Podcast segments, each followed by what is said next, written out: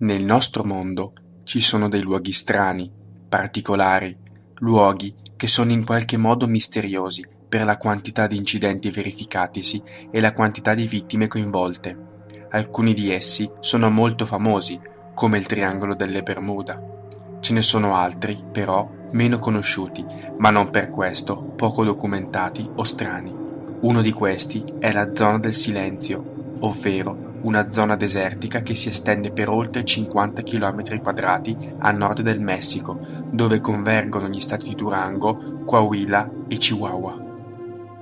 Esistono migliaia di aneddoti a proposito di questa zona e ora vi racconteremo quelli più documentati e confermati dalle autorità, come il caso del misterioso volo di Francisco Sarabia. Francisco Sarabia Tinoco è nato nel 1900 a Lerdo, in Messico. Egli è stato un pioniere dell'aviazione messicana ed è famoso anche per il viaggio compiuto da Città del Messico fino a New York, stabilendo un record di velocità di volo. Inoltre, aprì diverse scuole di aviazione in molteplici città in tutto il Messico. Si trattava quindi di un pilota molto esperto e capace. Tutto ciò rese l'incidente che stiamo per raccontare ancora più misterioso e inspiegabile. Negli anni 30, durante uno dei suoi tanti voli, mentre volava sopra Durango, entrò nello spazio aereo che sovrasta la zona del silenzio e proprio in quel momento la rete trasmittente cominciò ad emettere un brusio inspiegabile. Francisco dunque non riusciva più a comunicare con gli operatori a terra. In un primo momento pensò che l'apparecchio fosse rotto, ma dopo qualche minuto sentì dei rumori strani e infine più nulla, se non del rumore bianco di sottofondo. Da terra, gli operatori pensarono che Francisco avesse avuto un incidente e si precipitarono nel luogo indicato dalle ultime coordinate note, preparandosi al peggio. Riuscirono subito a localizzarlo.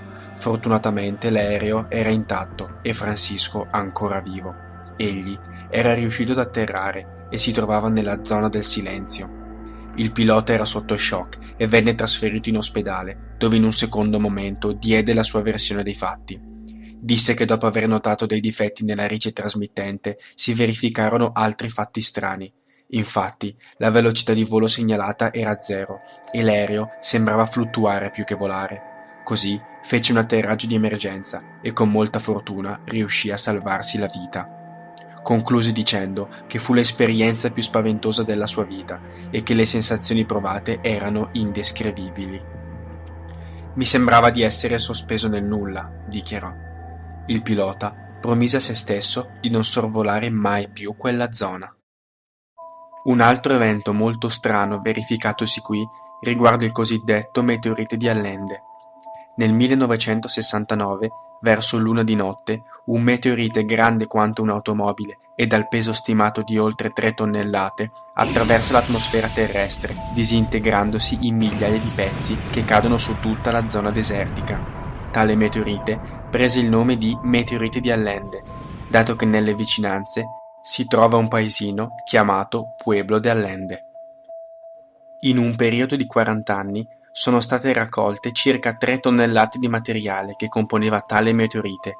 L'enorme quantità di materiale raccolto e le decadi trascorse ad analizzarlo rendono il meteorite di Allende uno dei più noti e studiati, con dei risultati a dir poco sorprendenti.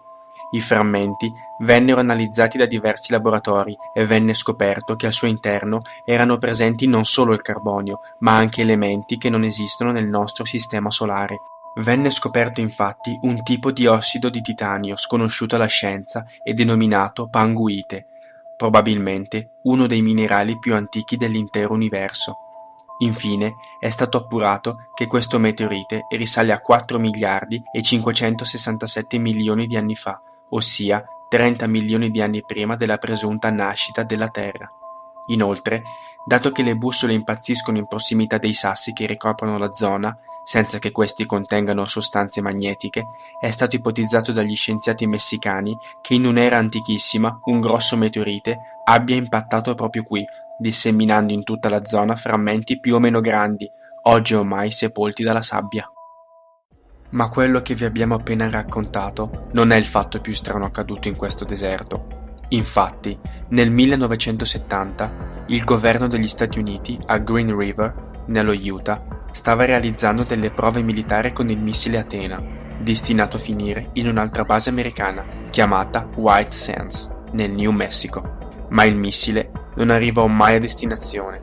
Infatti, deviò la sua traiettoria di ben 400 km verso sud, attraversò la frontiera con il Messico e infine si schiantò proprio nella zona del silenzio.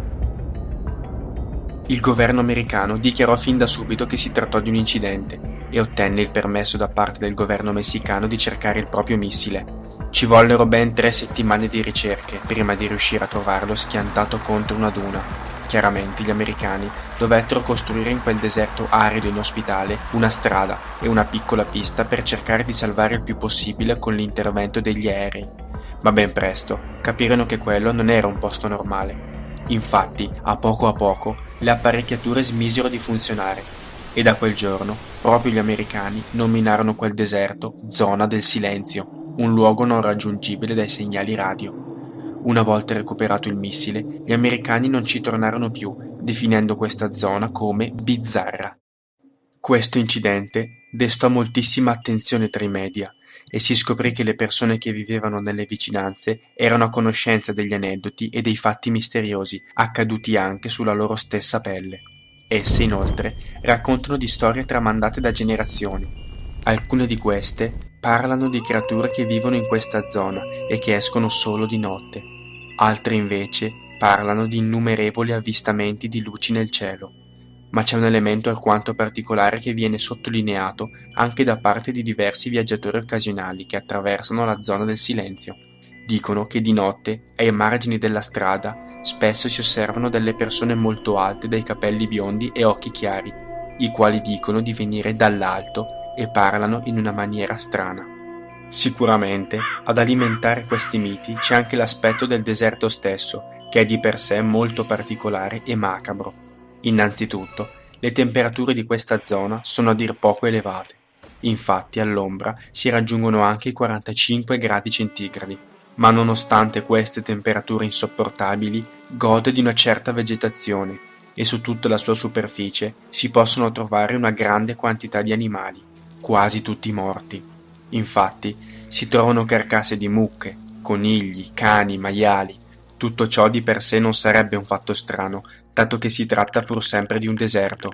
Ma la cosa curiosa è che quasi tutti gli animali provengono da allevamenti privati che si trovano nelle vicinanze e quindi tali bestie in qualche modo fuggono dalle recinzioni, venendo a morire qui, in questo deserto.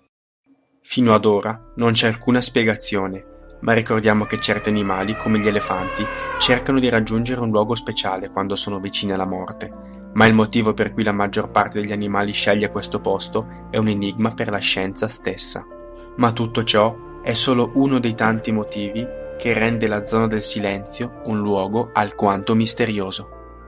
Un dato particolare è che questa zona desertica, il triangolo delle Bermuda e le piramidi egizie si trovano nello stesso parallelo terrestre. Pura coincidenza?